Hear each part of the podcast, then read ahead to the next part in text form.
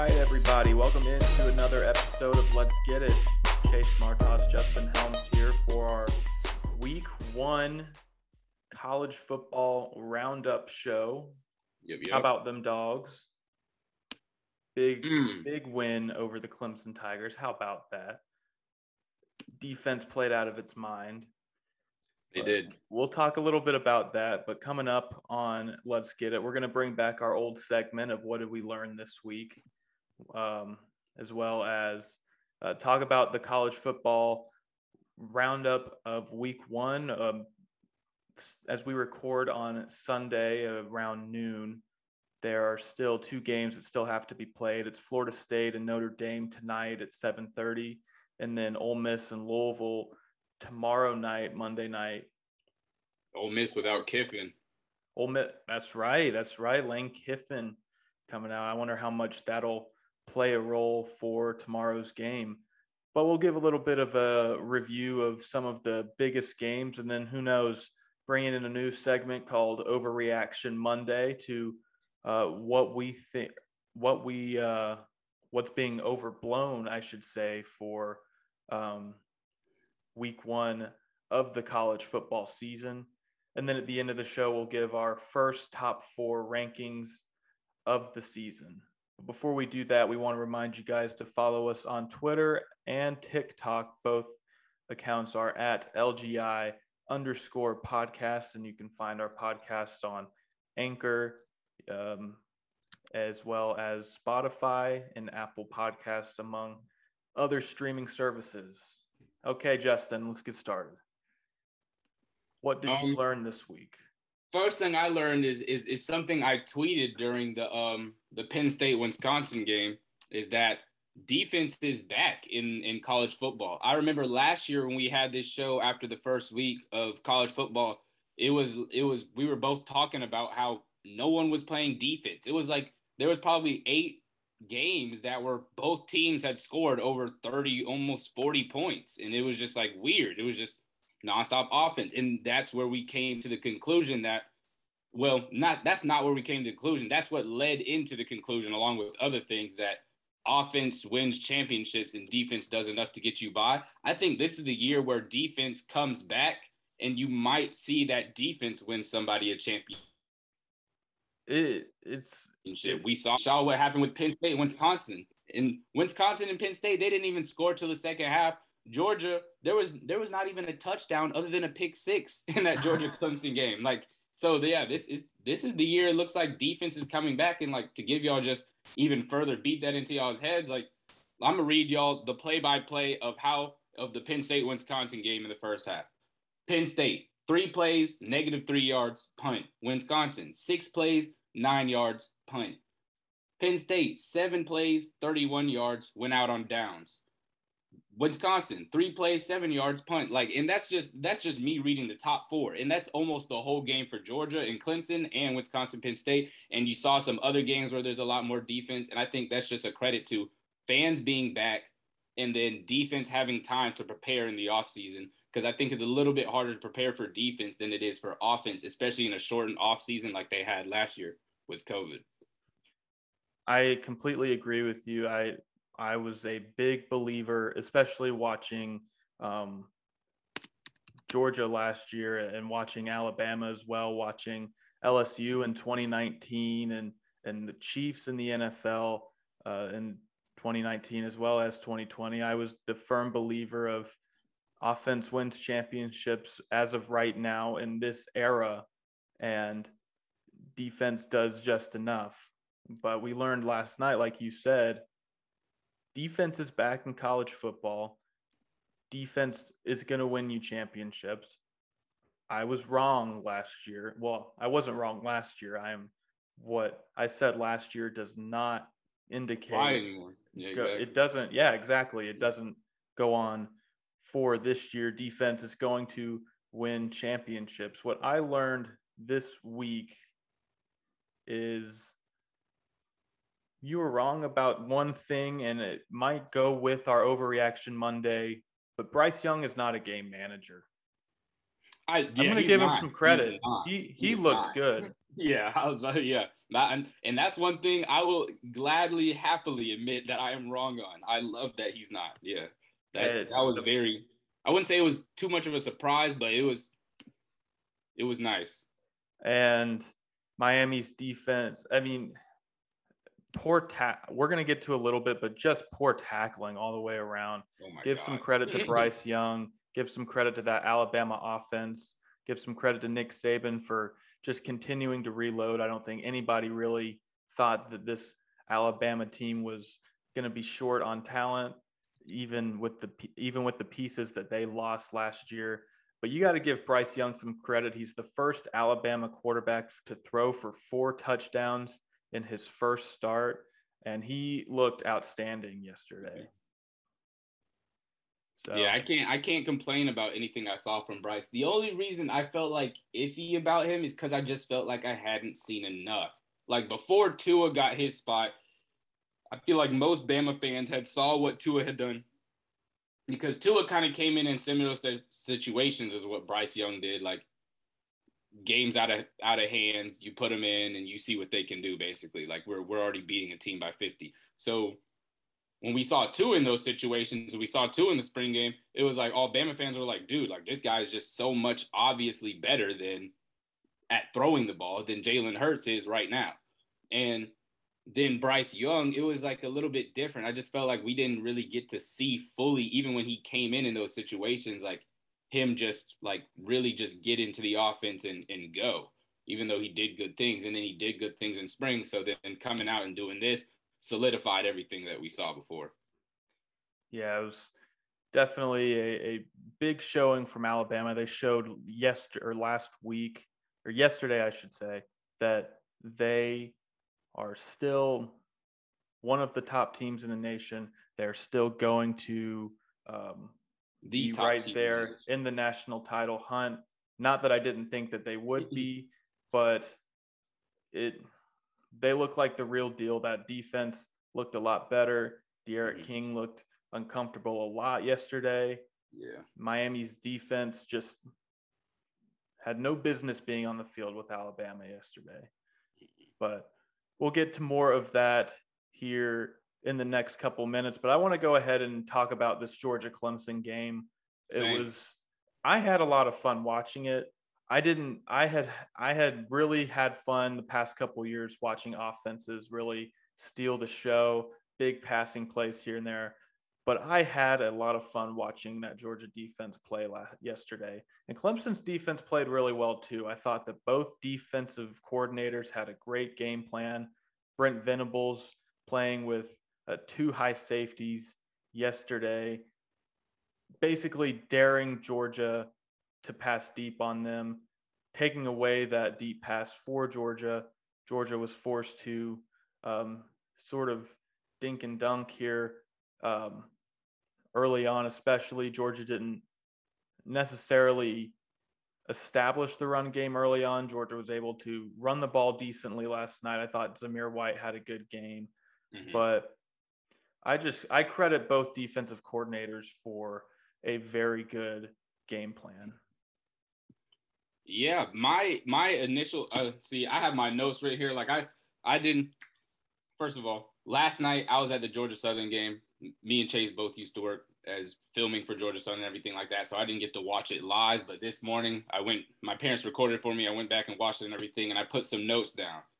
First thing that I would like to say is Camarda is a great punter. Like that dude puts it exactly where you need it every time. I think there was maybe one time where Clemson's field position wasn't between the 20 and the end zone of their own end zone. Like they weren't having their back to the end zone, like right there. And that was because of a fumbled punt. So like a muffed punt. So I'm not, yeah. And so that, that, that first of all, like Camarda, great punter and great coverage team. Like, and I love that. And ob- and one thing that was obvious to me, Georgia is missing Pickens and Kearis Jackson. Brock Bowers did good job. He was a freshman who who came in, I think, like I think they said he came in just this fall. Like he didn't have that yeah, much he was, playing. He was but, um, uh, from California.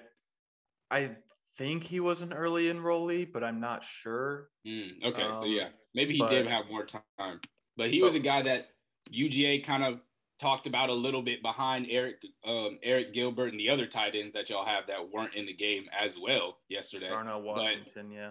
Yeah, exactly. Washington, Gilbert, and everything like that. So it was just it was just clear to me that Georgia was missing those guys on the outside that they needed, and Jermaine Burton didn't step up like I think Georgia fans wanted him to.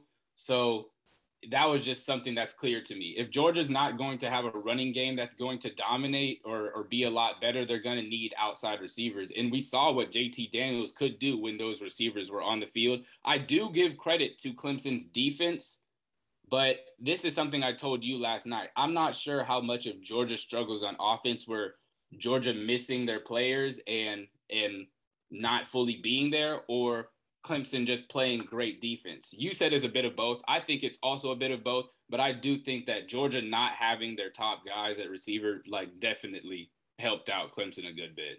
Oh, for sure. I'm going to go back to your first thing that you said about Jake Camarda. Mm-hmm he was incredible. He was playing a huge part of the game and flipping the field.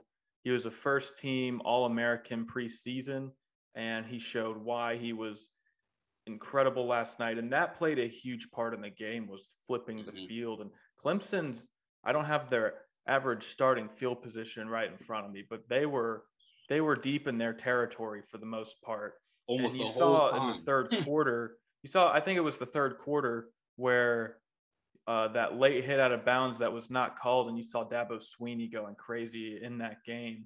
And you know, I think the biggest part of why he did that, yes, that call could have gone either way. I honestly, if I'm being honest like with you, I thought it was a late hit on Nakobe Dean in in um I thought it could have been a horse collar on Georgia bringing uh was it Justin Ross out of bounds as well as um, oh yeah, Nakobe Dean could have had a late hit on that play as well, but Georgia caught a break on that.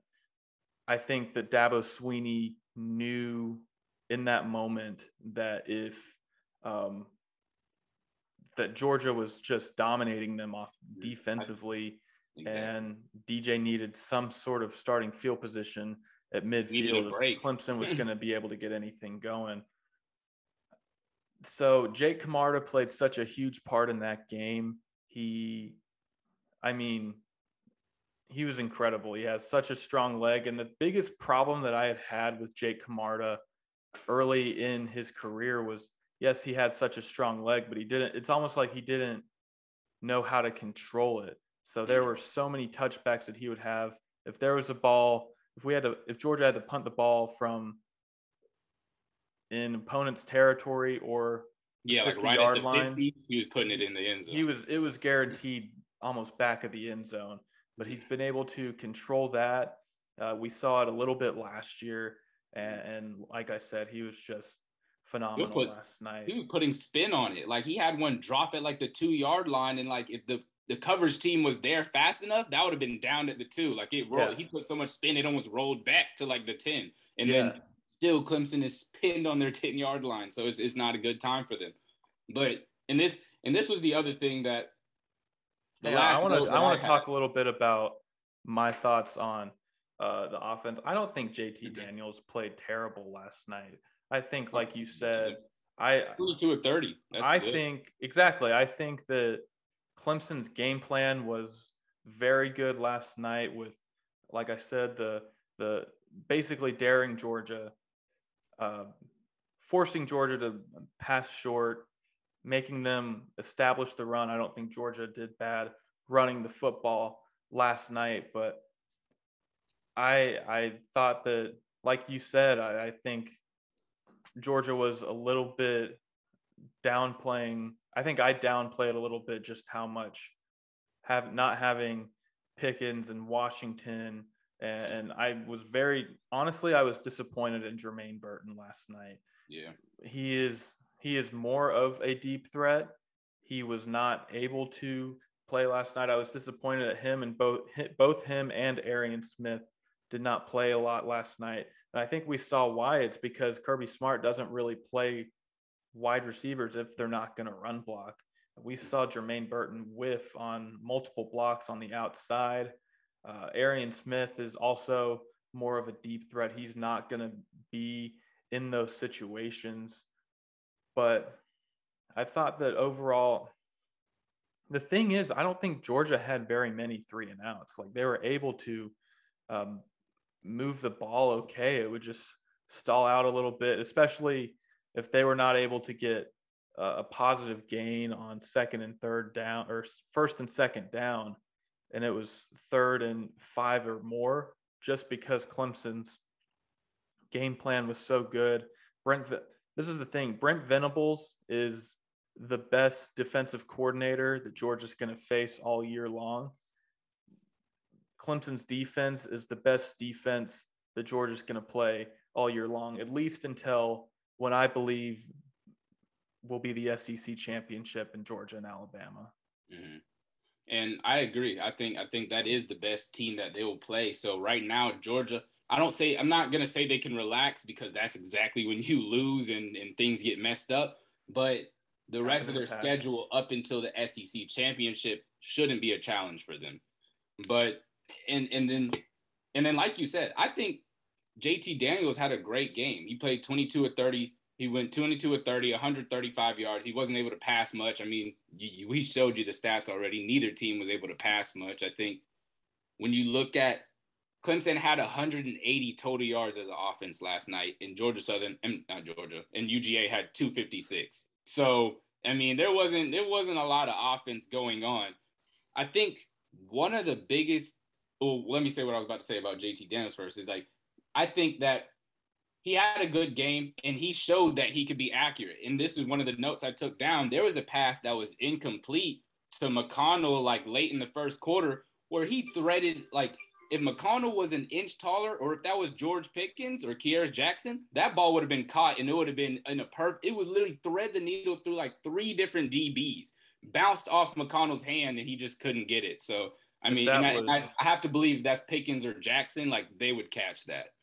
Pickens, if that's if that is Pickens, if that is uh, Jermaine Burton, if that is even a guy like Ad Mitchell, if that was Darnell Washington, if that was either of the tight ends or any three of the tight ends that Georgia has, that is a catch. I think that mm-hmm. I want to say McConnell is a freshman, and looking at his two four seven, he was rated as an eighty four well into the 1000s in terms of ranking. I believe he's a three star. I want to say he was a walk on. So Georgia's receiving depth last night was just mm-hmm. the fact, especially with with guys that were willing to block, because we saw that Jermaine Burton, like I said, just missed on multiple blocks. Arian Smith isn't exactly a blocking receiver just yet, but like you said, if, if any of the the receivers, even Marcus Rosemy-Jacksaint as well, they would have caught that ball. It was a beautiful throw there by JT. And Georgia's defense is great, and Clemson's defense looks good. And so it could be an overreaction on the offenses for me. But this is what I was about to say about Clemson is like, this is where I think the difference is. If you look here, like this stat is just insane to me. Georgia, if you look at rushing, Georgia, 31 attempts, 120 yards, 121 yards. Clemson, 23 attempts, two yards. Two. They got two yards off of 23 rushing attempts. That's terrible. That is absolutely trash. And this could be an overreaction, like I said, due to how good the defenses both played. But I think, even like we said, but Georgia, they're missing weapons on the outside. I think Clemson is just missing weapons in general. Like they don't have that, they don't exactly. have a good running back. Their running back is not what Etienne was. They're missing Amari Rodgers. Justin Ross is back, but he's been missing for a full season. Their best receiver looked like they're tied in last night, nada. So yeah. I'm and and I it's just it's crazy to me how do DJ. I'm gonna try to say this right. Uiagalelei, got it. Uiagalelei question mark. I, I, mm, I'm getting there. Yeah, but, um, takes he, time he um he showed what he could do last year in Notre Dame game when he had weapons, when he had Etienne and Amari Rodgers and stuff like that. And I do think last night showed that he could be shaken. But I also think that if he had better weapons, he wouldn't have been as shaken. He would have felt more comfortable, comfortable and confident. in who he was throwing it to, handing it off to, all that other stuff. So I really think that Clemson is severely missing Travis Etienne, especially. He was the guy they handed it off to, he was the guy they passed it to. And Clemson's offensive line as well is not as good as what people might have thought it was. And, and that was one thing Herbstreit even said in the broadcast is like, even last year, it wasn't as good as people thought it was. But when you saw it this year, it just like, it just even furthered it. So yeah, that's, that's what, that's my biggest things for Clemson. They're missing weapons and their O line is not what they think it is. Last year, Clemson's rush defense was number 11, or rush offense, I should say, number 11 in the ACC in rushing and that was with Travis Etienne. Mm-hmm. That was with Trevor Lawrence being able to throw the ball to make that. I mean, to open up that run game a little bit more, and, and they they were not able to run the ball last year. Clemson fans have said that the offensive line was their biggest liability, and Georgia's defensive line is their biggest strength, the biggest strength on the entire team. Georgia, I can't believe we've gone this long. We haven't even talked about the defense and the way gone in depth into how good Georgia's team on defense played yesterday. Seven sacks against DJ. And, and like you said, and like I've said all off season long, it, it's for Clemson, DJ um, was not able, or when he threw last year against Notre Dame, he had Rodgers to throw to. He had um, Travis Etienne to hand it off to. He had, I mean, playmakers all around, and those are the guys. Those guys are gone, and he mm-hmm. doesn't have those guys anymore. And, and we saw he he looked uncomfortable from the first snap. He looked like a deer in the headlights from dropping the first snaps. Snap. Yeah, dropping snaps. I mean, he it was kind of an all over the place performance. And that's what a Georgia defense will do to you. They took away the run like I expected them to. I didn't expect it to be two yards the entire night. I didn't expect them to um, only give up three points on the night. I, I expected at least like two or three drives that led to touchdowns. I did expect this game to be 24 to 20. If I was going to say, yeah, if I was that, predicting this game, it would have been in the 20s. It was. You would have told me that it would be ten to three, and the only score of the the only touchdown of the game would be a Christopher Smith pick six that was returned seventy yards, I would have said you were crazy. Mm-hmm. Like I, I like this is this game makes me feel like I'm 12 again. Like this is a 2012 like score of a football game. Like this is not something we see. And then you see Penn State, like we already said, 16-12. Like it, this is like so I, I love and and I love that because I like watching defenses do what they do as a not an original SEC fan, but an SEC fan who's watched the SEC for a long time. Like defense is what makes the SEC better than the rest of these conferences. So to see eh, defense returning is just something I love. And then, yeah, that that defense for Georgia, like that is not something to sleep on. We said that. I think we said in the preview show, like the only thing that we were kind of iffy about on Georgia's defense was their DBs, and they came in and, and showed out. Of course, that could be part of the partly attributed to Clemson not really having great weapons, but I think regardless, they played well. They had a pick six. You saw and DJ Uiagalelei, 14 carries, negative 22 yards, which is why they had a net of two yards So yeah, there's there's not much else I could say about this Georgia team. I think they'll get better. You'll see that JT Daniels obviously gets better. I'm not sure when Pickens comes back or Kearis Jackson either, but. I think he will. Even if they don't come back soon, I feel like he'll get better chemistry with guys like Bowers and Burton when they're not playing defenses like Clemson. Yeah, I could. I think that Kearis played last night. I just, I mean, he you could tell was just not 100%, wasn't Mm-mm. necessarily ready to play. But I think he did like ask, one punt or kick return or something that I he, saw. Yes, yeah. yeah. and and you could just tell from when he was returning those that he just mm-hmm. wasn't wasn't physically ready yet. Exactly. But let me ask you this. What does in your eyes what does this loss mean for Clemson? Oh, and this is this is, I think, the overall thing. Clemson, not only people will say that Clemson is still in this chance to get a, to get to the playoffs. I truly don't think they are. Like Agreed. They, yeah, they, they like Oklahoma and Ohio State. If they play and they win out, Clemson's not making it. Like, of course, that's obvious because Clemson's got a loss, and then the rest of those teams will be undefeated. It's very unlikely that the rest of the top three teams are going to go undefeated. But Clemson, this is what I tweeted. Clemson looks beatable, and they obviously are beatable to teams that are outside of the ACC. Now, if they go into that ACC and they even look beatable, I'm not saying that they lose a game. If, even if they win out and they have close games against the rest of their conference, they're not making it. Like that's that's just not happening. Like we see right here, right now, not only did they not to me, like even though this game is 10-3, Clemson wasn't really competitive in this game. Like to me, it just seemed I like never doubted it for Georgia. I Exactly, honestly, I thought from the first quarter, Georgia was going to win this game just because Georgia was able to at least move the ball, exactly. but Clemson was not able to. And that's exactly the difference. When Georgia got on offense, they were making plays and they were going forward and then having to punt, which is why part of the reason why Camarda looks like a great punter. He's pinning people inside from punting after at the 50.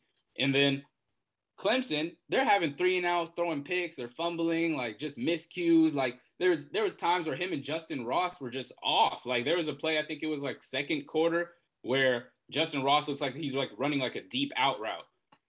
Uiagalelei just literally like as soon as the ball snaps, like chucks it. Like he didn't even wait for him to finish the route, like nothing. Like you could tell he was scared. So I feel like this Clemson team, they just look a lot more beatable than they've looked in the past. Like I remember there was one year where they kind of struggled with Trevor Lawrence, and everyone was like, "Oh, I don't know if they're gonna make it." I think they ended up winning the championship that year, but I this this team just it looks a little bit different. I'm hoping that Virginia Tech or Florida State or somebody can challenge them. NCAA, please put Notre Dame in the ACC so we can stop watching Clemson have a straight run to the playoffs. I beg you. But I, I, I think that Clemson right now, that not only do they not have room for error, they don't have room for for making it look like an error or even getting close to one. Like so. I have I have also said this from the beginning, and that is this game means more to Clemson than it does to Georgia because I said if Georgia loses this game and wins out in the SEC, and if they beat Alabama in the SEC championship, they are in the playoffs. They're in. Yep. If Clemson loses this game, especially the honestly the way that UCLA played yesterday, beat an SEC team, the Pac-12 could be back. And on and another thing, Big Clemson back. Clemson needs UNC to be good. Mhm. North Carolina losing to Virginia Tech on Friday was probably the worst The thing worst thing that could happen. that could have happened to Clemson because that was going to be the big marquee win. That was going to be the only team that I thought could beat Clemson or had a chance against. Clemson in the ACC. Mhm. Clemson needed this win in order to cement themselves. And honest and, and another thing, I think that Clemson could lose another game. I still could believe that. That's what I Just the said, way like- that that defense looks really good, but that offense, if they don't find something, and again, this could just be an overreaction, but if they don't find something, they could lose another game.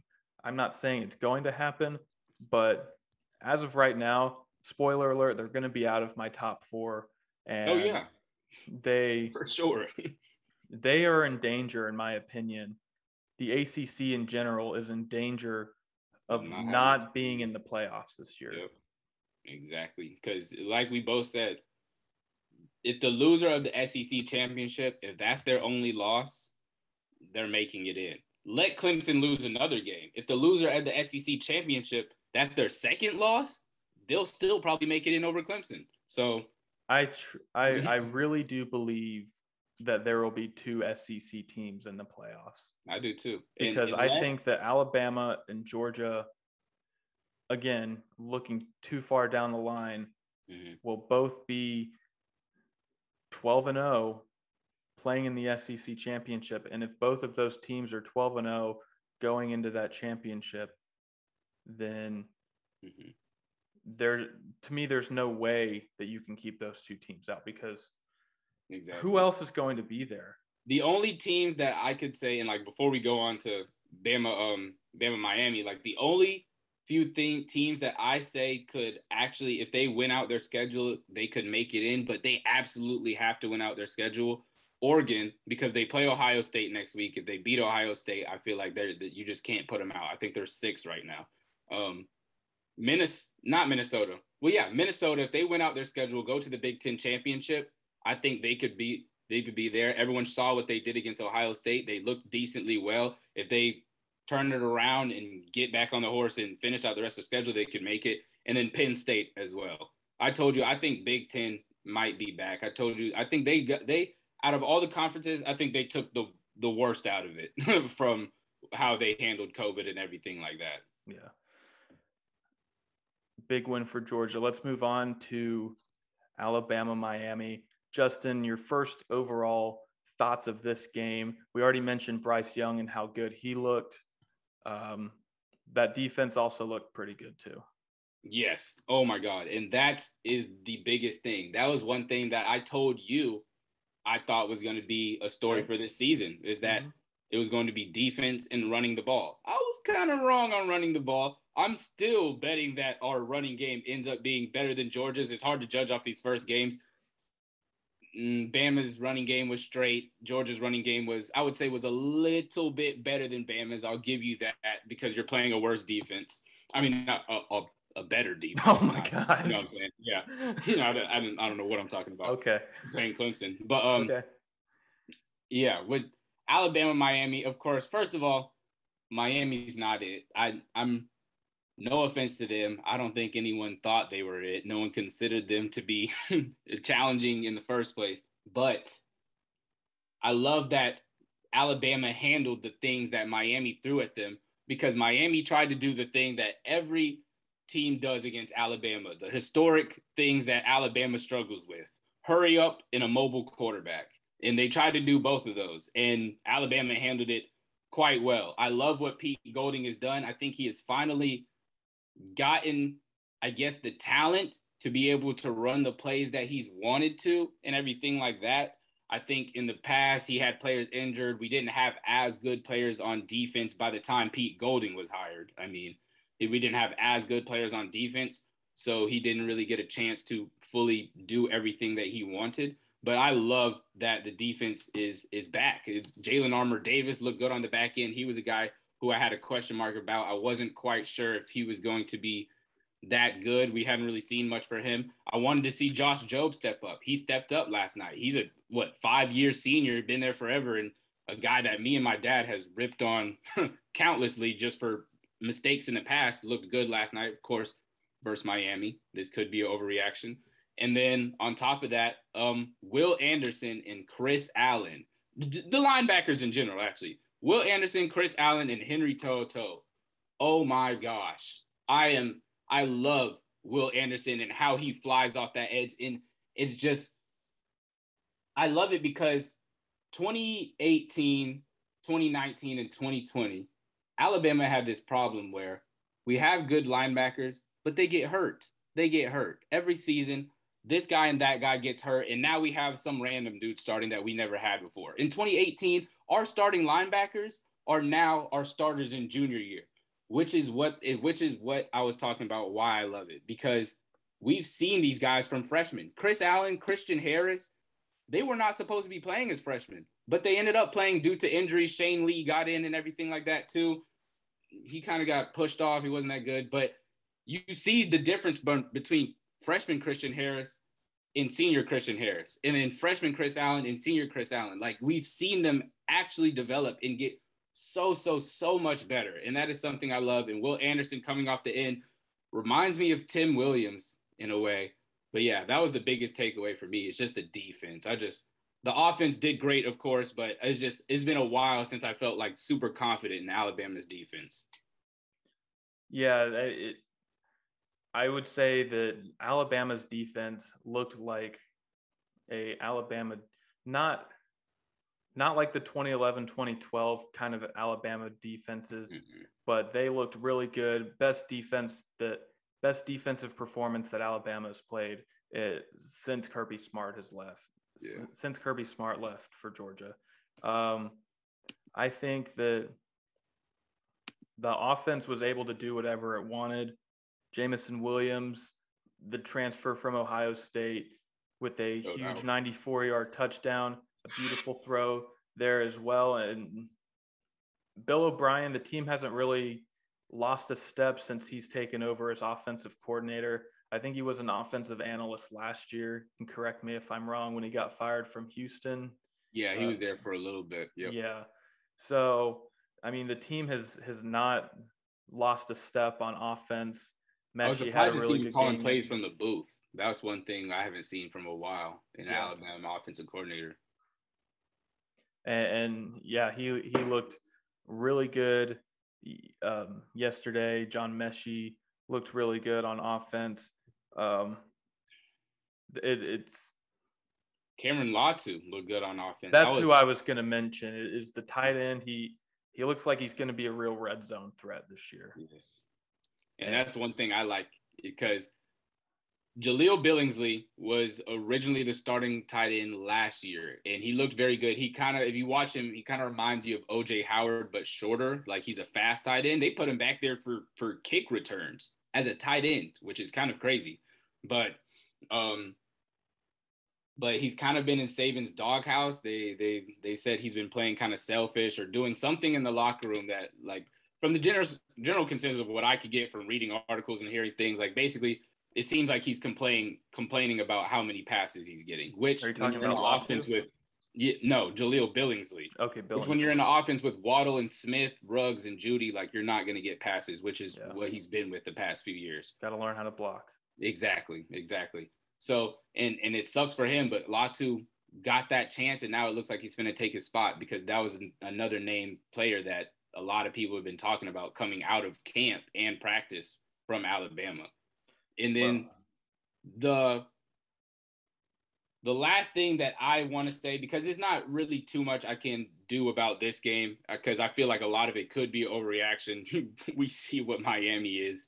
Um, last thing I want to say is that Bryce Young is just he he came out and he like we said we talked about earlier in the show is he came out and proved that he is the guy like he is the guy to come back and, and back up Mac Jones and come out after Tua and everything like that. The quarterbacks continue at Alabama is basically what I'm trying to say is that I think Alabama has now gotten to a point where they can consistently recruit good quarterbacks, and I love that.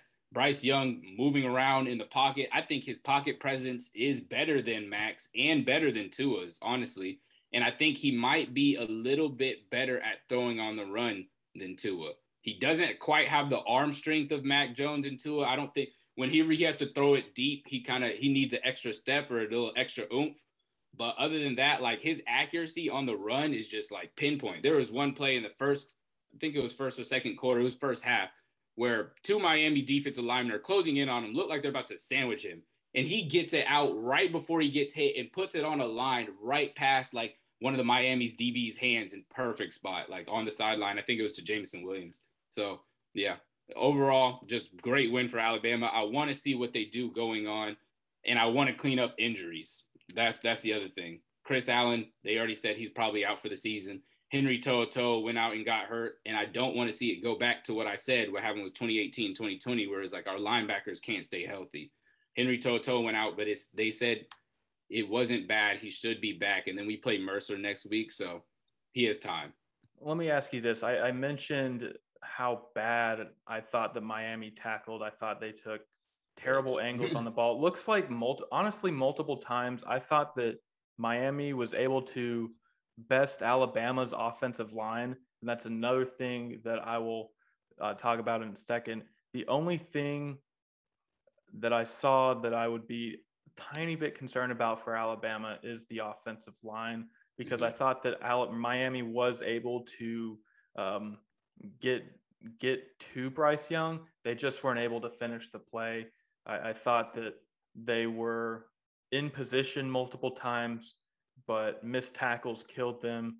Um, bad angles killed them. I, I just thought it was about execution for them too. Yeah, I, I think I think that was it for for Miami. I'm and, and it sucks for them because they're a team that historically you like to see them do well or like you would like to see this be a game especially i think the last time alabama miami played was for a championship like in the sugar bowl like in the 90s before we were even born so it it sucks to see them go out like this i think they just need to really clean house and restart honestly they've done that a few times since then i think they need to do it again yeah D'Eriq King is he's he's good but he's not quite the right. guy. I mean, yeah. he's 24 years old. I think they showed a graphic last night where he was older than like almost nine starting NFL quarterbacks. In that's so, ridiculous. Yeah, like so at this point, yeah, I think he's he's got to go. Miami's got to turn around, but great win for Bama. Would love to see more. I do think that off, offensive line is better than what I thought it would be, but I do think that is the probably the worst position group for Alabama. I haven't I would like to see the DBs a little bit more or against a better quarterback, honestly, because I like what Jalen Armour Davis did. I told you I don't fully trust Josh Jobe. I like what he did last night, but I've seen him for five years now, so I don't fully trust him yet. And then I would like to see Malachi Moore and Brian Branch play more. Like I don't understand why it has to be either or. Why can't they both be on the field at the same time? But another thing, Rhett Lashlee is the offensive coordinator at Miami. I think that during Auburn's time, the biggest thing that Auburn fans had with him was how predictable he was. Granted, a lot of that is a Gus Malzahn offense, but Alabama seemed to know exactly what he was going to do every single time. They seemed to remember all of his stuff because it wasn't too long ago that he was at Auburn. I think it was about four or five years ago since he was in in Auburn, and it, it just looked like they they knew exactly what was going on. Miami, I don't think needs to clean house. The thing is, Miami, the U is never going to be back. I, am sorry to say that they're never going to be. FSU? The problem is, every single time they string together a couple wins, they get killed somewhere. Yeah. I mean, it, it's it's just. I don't think they're ever going to be back. I don't think they're ever going to be national title contenders again. It's really a recruiting thing to me. I don't think that like They've lost that name to them that makes players want to go. Big name exactly. players want to go to them.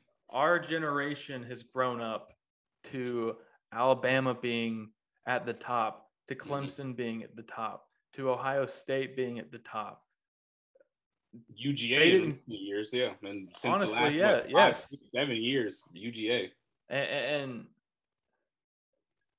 nobody, we didn't grow up in a time where Miami Michael Irvin was making huge catches. Mm-mm. We didn't see. We didn't. we, didn't we honestly didn't watch the late Sean Taylor. Mm-mm. We we didn't watch Ed Reed there. We didn't watch Ray Lewis or Warren Sapp. We, Clinton Portis, none of them. Like, yeah, we didn't see those guys. We we don't. All we've seen is a documentary of them. Exactly. And so nobody's really dreaming of going to play at Miami anymore they don't have a fan base. They play like 20, 30 miles off of their campus in the Dolphins Stadium. So they don't have a lot of fan base there, I should say. Yeah, and um I just I don't know. I Alabama like looks really good, but at the same time, Miami, I just don't think is ever going to be a national powerhouse ever again. I feel like a lot of their fans back then turned into fair weather fans. Like exactly. now that it's not not what it used to be, they just kind of don't pay attention or. or I think that when when the U tore down the Orange Bowl, that was Miami fans feel like they tore down mm-hmm. a huge part of Miami. Honest, that's that's the only like. It, it doesn't even feel like they are like they just feel like it's not even the U anymore. Once again, because it's not the U anymore.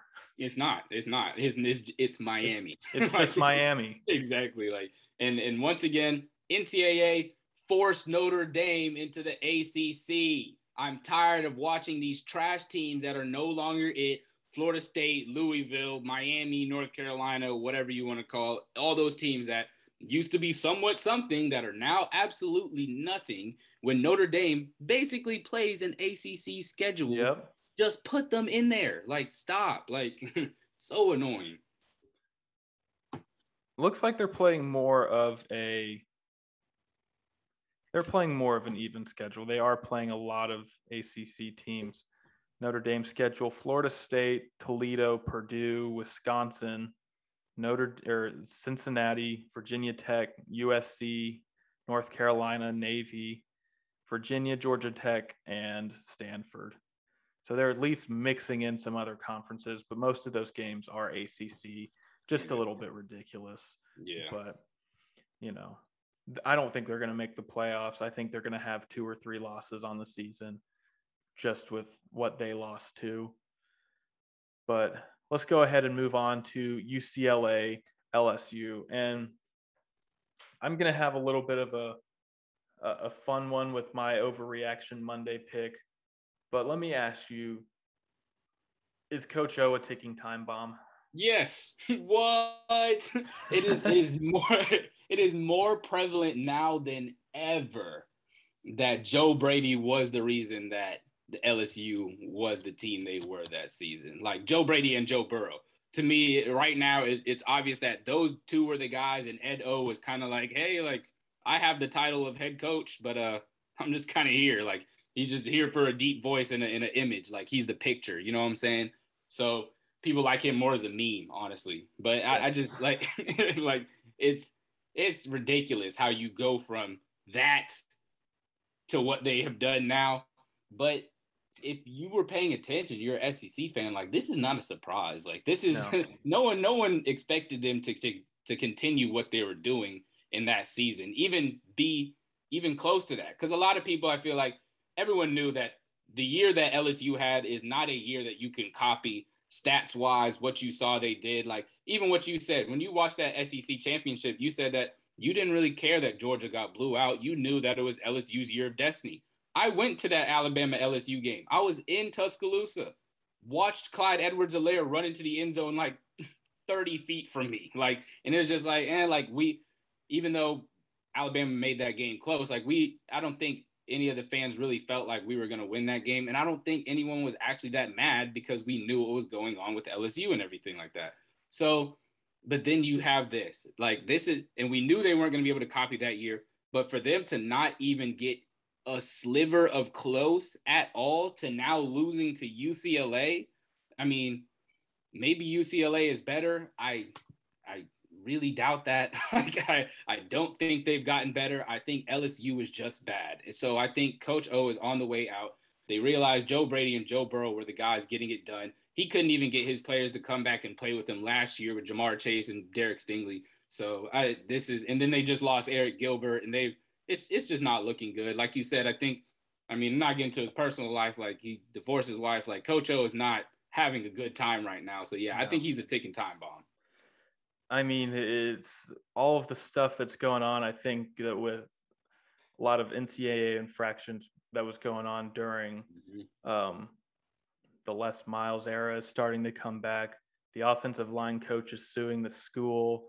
Uh, I didn't even know that. That's crazy. There is so much that's going on under Coach O's watch. And honestly, the pregame speeches, the the voice that he does, it, it's it it's runs old. its course. It, it's like mm-hmm. Dan Quinn, the Brotherhood, ran its course after the team lost the Super Bowl and nobody believed in it anymore. Exactly. And then he just became a meme that that's just how it is. And, and I think it's the same way. I'm seeing a lot of comparisons of Coach O and Joe Burrow to Cam Newton and Gene Chizik, and how he just kind of Gene Dang. just rode on the shoulders of Cam Newton. They were both Auburn rented Auburn rented Cam Newton for a year just so they could win a national championship. Mm-hmm. Joe Burrow at least developed at LSU, yeah, but they both those teams had years of destiny when they won their championship. And yeah, so we've seen Ed Orgeron not have success at Ole Miss. It was a complete disaster when he was the head coach there. He is a good interim head coach. He kept the teams together at USC and LSU. LSU decided to keep him. You, he won a national championship. I mean, you can't deny that. But having Joe Brady there, definitely, he got that hire right. That yeah, was that, that was, that was his legacy at LSU. That's his best. Is his legacy. and I'm going to go ahead and say my prediction right now. Billy Napier will be the head coach of LSU in 2022. Um, I wouldn't be surprised. He's been put up there for a lot of jobs that have come open in recent time. I think he was put up there for the Tennessee job. He was put yeah. up there for Auburn. Uh, Auburn, yeah, exactly. So I, I think, yeah, I think it's about time that Napier makes it in the SEC, everything like that. So I'm not, I'm not, I wouldn't be surprised, and I and I would actually like to see it. I would like to see. Yeah, me too. LSU be.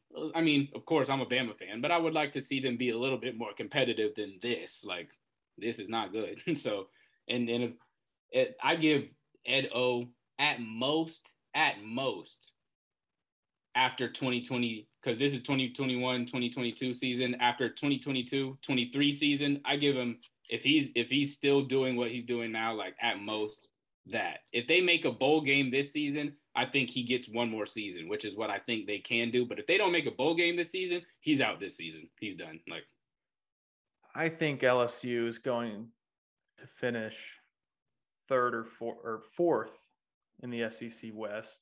I think Ole Miss is going to finish in front of them. Obviously, Alabama. I do too. and Texas A&M is going to finish in front of them. Depending on how Auburn does, they could finish in front of them. Yeah. They looked good I, last night, but yeah. I mean, how it's Akron. I don't exactly. know how you can really. And we've seen what Bo Nix has done before. We've all seen it. He's not yeah. the guy.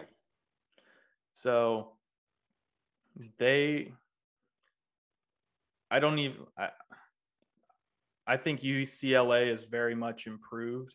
I was very, yes, it was the Hawaii Rainbow Warriors, but from what I had seen, last week, I thought that they looked really good. I really like that running back, the transfer from Michigan. Dorian Thompson Robinson, their quarterback, looked really good last night as well. He did. But LSU should have gone into that game. I don't think that they had honestly any business of losing that game. And one thing that I I have noticed I think teams are catching up to the SEC, but the SEC is so top heavy. Is very top with heavy. the Georgia, Alabamas, maybe the Florida. With the Georgia, Alabama, and then it's usually one or two other teams that exactly. show up. Like it, it kind of rotates after that. I mean, you saw the worst team in the conference, Vanderbilt, lost to East Tennessee, twenty-three to three last night. Yeah. Tennessee is a dumpster fire. I mean, it's teams are catching up with the SEC. And honestly,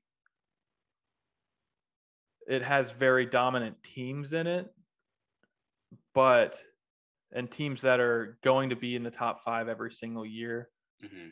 But the middle of the pack to the bottom feeders, all very beatable by any team in any conference. Yeah. I, I agree. I agree. And um, LSU is definitely at the top, near the top of that list. And even watching Florida yesterday, I think it was against FAU, Florida yes. Atlantic. Um, Emory Jones just like you just like you could tell Florida's not the team that without Kyle Trask and without Kyle Pitts, the best part of their team last year was offense. And now that they don't have their their best players on offense, like you saw, like Emory Jones, I think threw two or three picks last night against FAU. Didn't look yeah. that great. The only reason they were beating him so bad is because they're Florida and they've got more talent. So yep. yeah. So I mean, I, I think you're right. Like the talent, the gap is very large.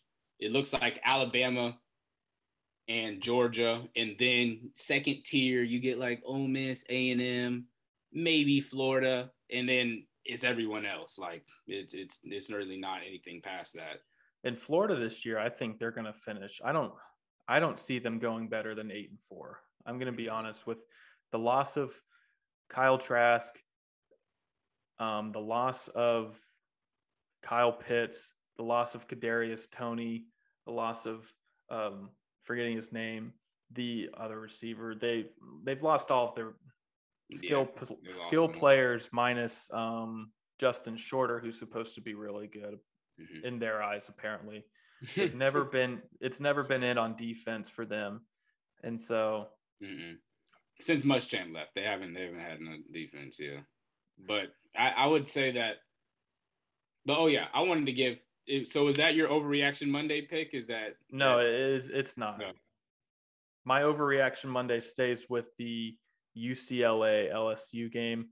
Mhm. My overreaction is UCLA and the Pac-12 are back in the playoff race. I think U- UCLA could be a playoff contender, especially if the ACC is down this year.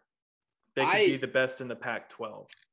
I adamantly and strongly stand against you on that. I do not believe that at all. I think that Big Ten, like I said earlier, Big Ten has put themselves back, but that's not my overreaction Monday pick.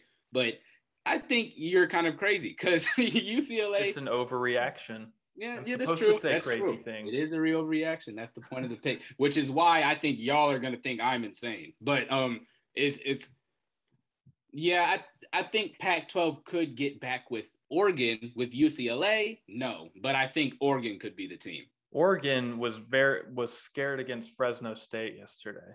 Yeah, They, they, received a big scare from them. there was I think on college game day, um, even Kirk Herbstreit had said like, "Yo, like this is not going to be an easy game due to just the matchup that Oregon had. Like they felt like that was kind of Fresno State matched up well against them, even though talent wise they're not equal to Oregon. But my overreaction Monday, which people might think I'm crazy, is that I think by the end of the season, Caleb Williams will be the starting quarterback for Oklahoma. Spencer Rattler came in probably the most hyped player in college football for this offseason, honestly. They, they put him at the top of Heisman list. They put him at the top of this. We all saw what he did last year and everything like that.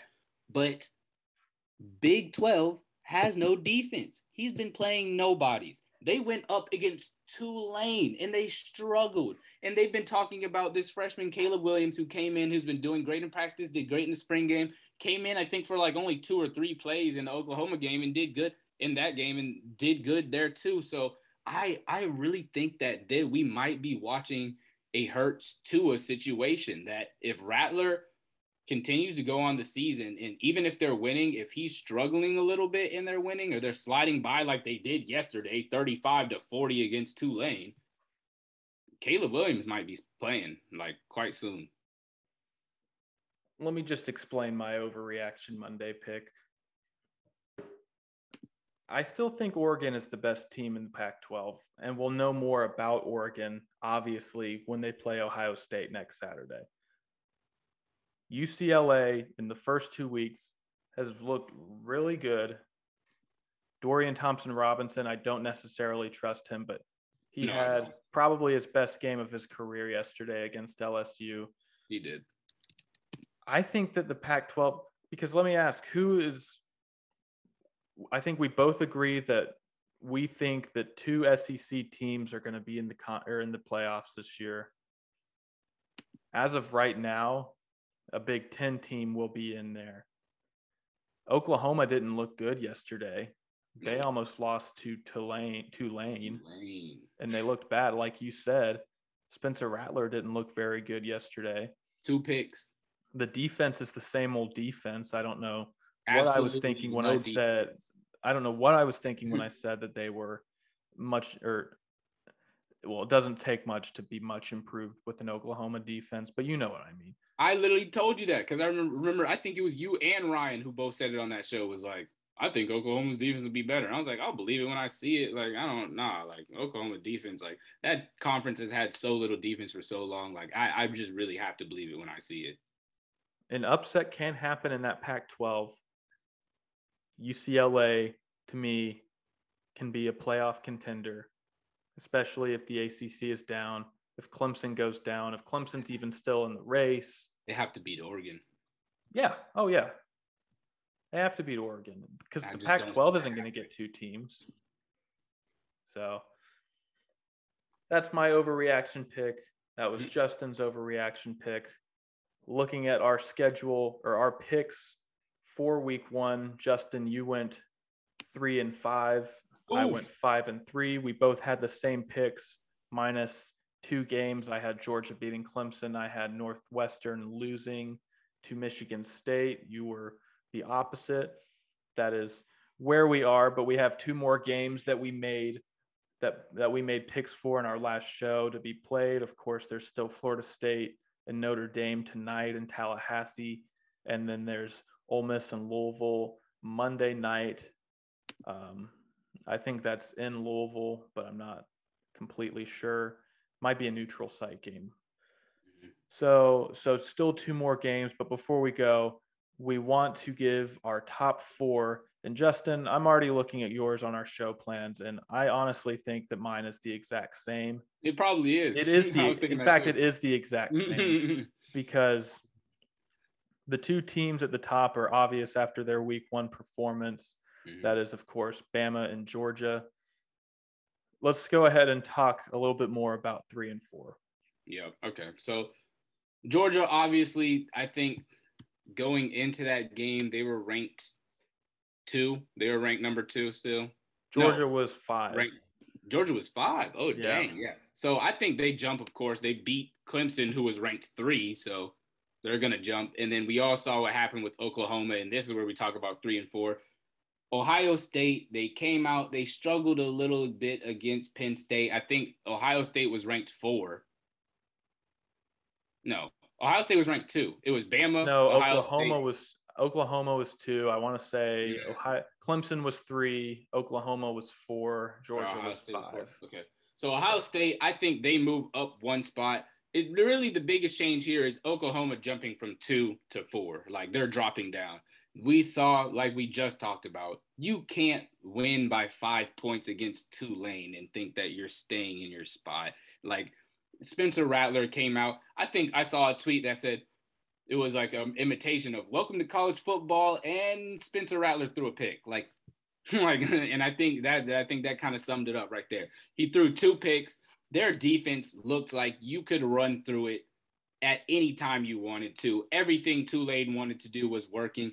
There was one point where Ohio, where Oklahoma actually had gotten up and it looked like they were put the game away in the fourth quarter. And then Tulane went plays in three minutes. Like, no, like so Oklahoma, yeah, they're they're number four. Ohio State is three, but I'm telling you, telling you, telling you right now, Ohio State is very keen to lose a game this season. We Yes. saw them; they they didn't. They handled Minnesota well after they kind of got back onto their feet. C.J. Stroud kind of he got shook up at first. He kind of calmed down and everything like that. But it, and and like you said, even Michigan State with Mel Tucker there now, they looked better. Northwestern last year, even though they lost, they were in the Big Ten championship. We saw Penn State, we saw Wisconsin, we saw Minnesota. So I think they, and like you said, you think Pac 12 or like is the conference that might catch up or anything like that. But I really think the Big Ten is the conference this year that catches I up. no, too. I think that the Pac-12 could get the fourth team in there oh, over okay, the. ACC. Let me make that clear. I don't think the Pac-12 is jumping anybody other than the ACC this year.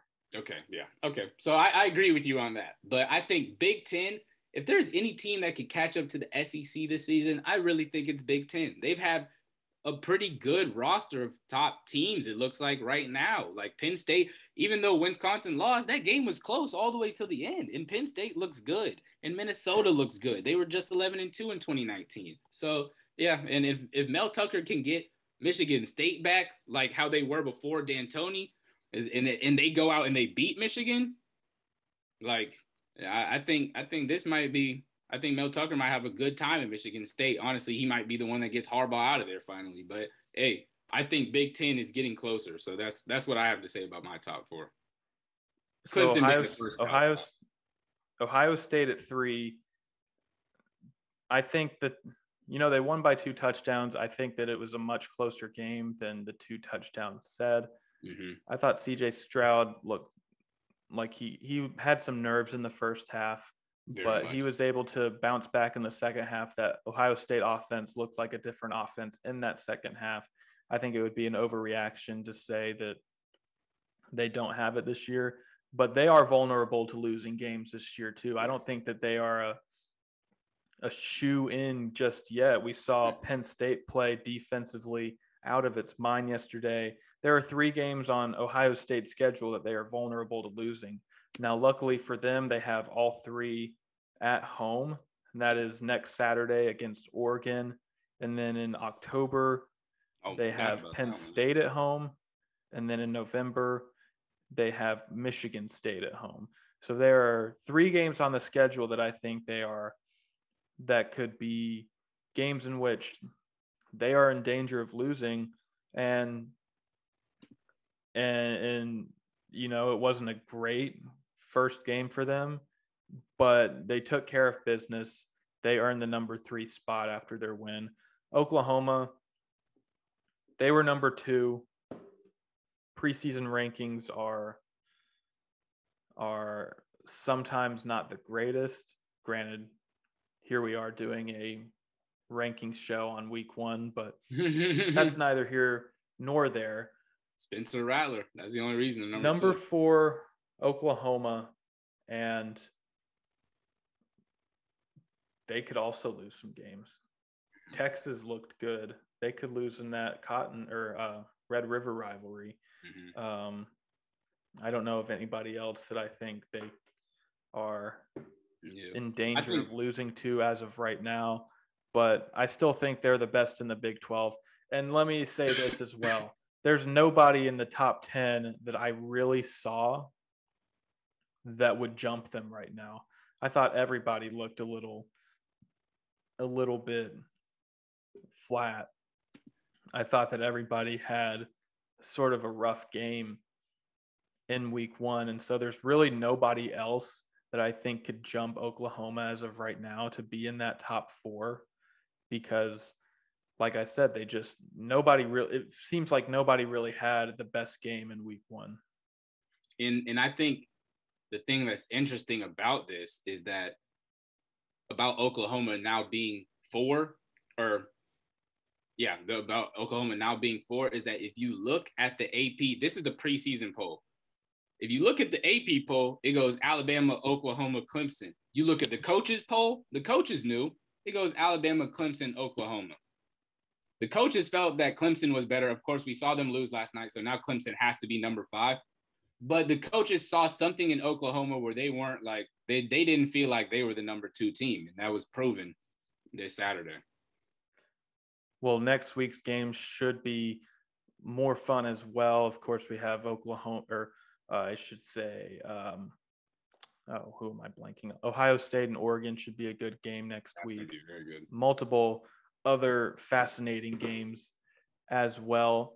But Justin, do you have anything else for today's show? Nothing else, nothing else. Great show.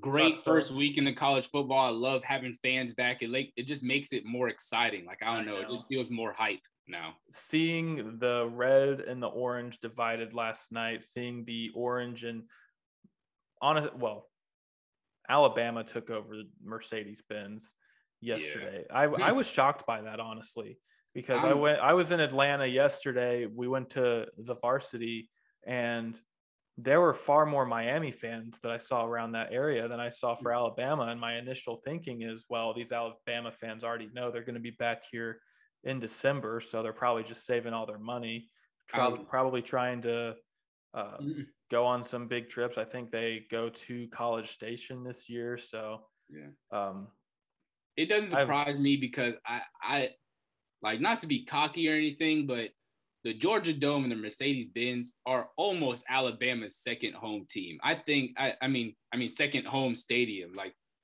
I, I don't know the crazy I, I can't remember what the stat was, but I saw it somewhere. Like there's some crazy stat like since 2010, I think Alabama has played there like almost 30 times. Like like not only in just like those the the first week first week of the um, year matchups, the SEC championships, those random other games where they just want to have a neutral site and stuff like that. Like they've played there a, a crazy amount of times. so yeah, should be a fun season. Week one was already awesome. That is going to be the show for us, though. Today we'll be back later this week for our um, NFL preview. Very exciting time as the mm-hmm. NFL starts Thursday night between the Bucs and the Cowboys. So we'll be back for our NFL picks and our college football picks for week two later this week. But this time for Justin, I'm Chase. This has been Let's Get It. Deuce Deuce.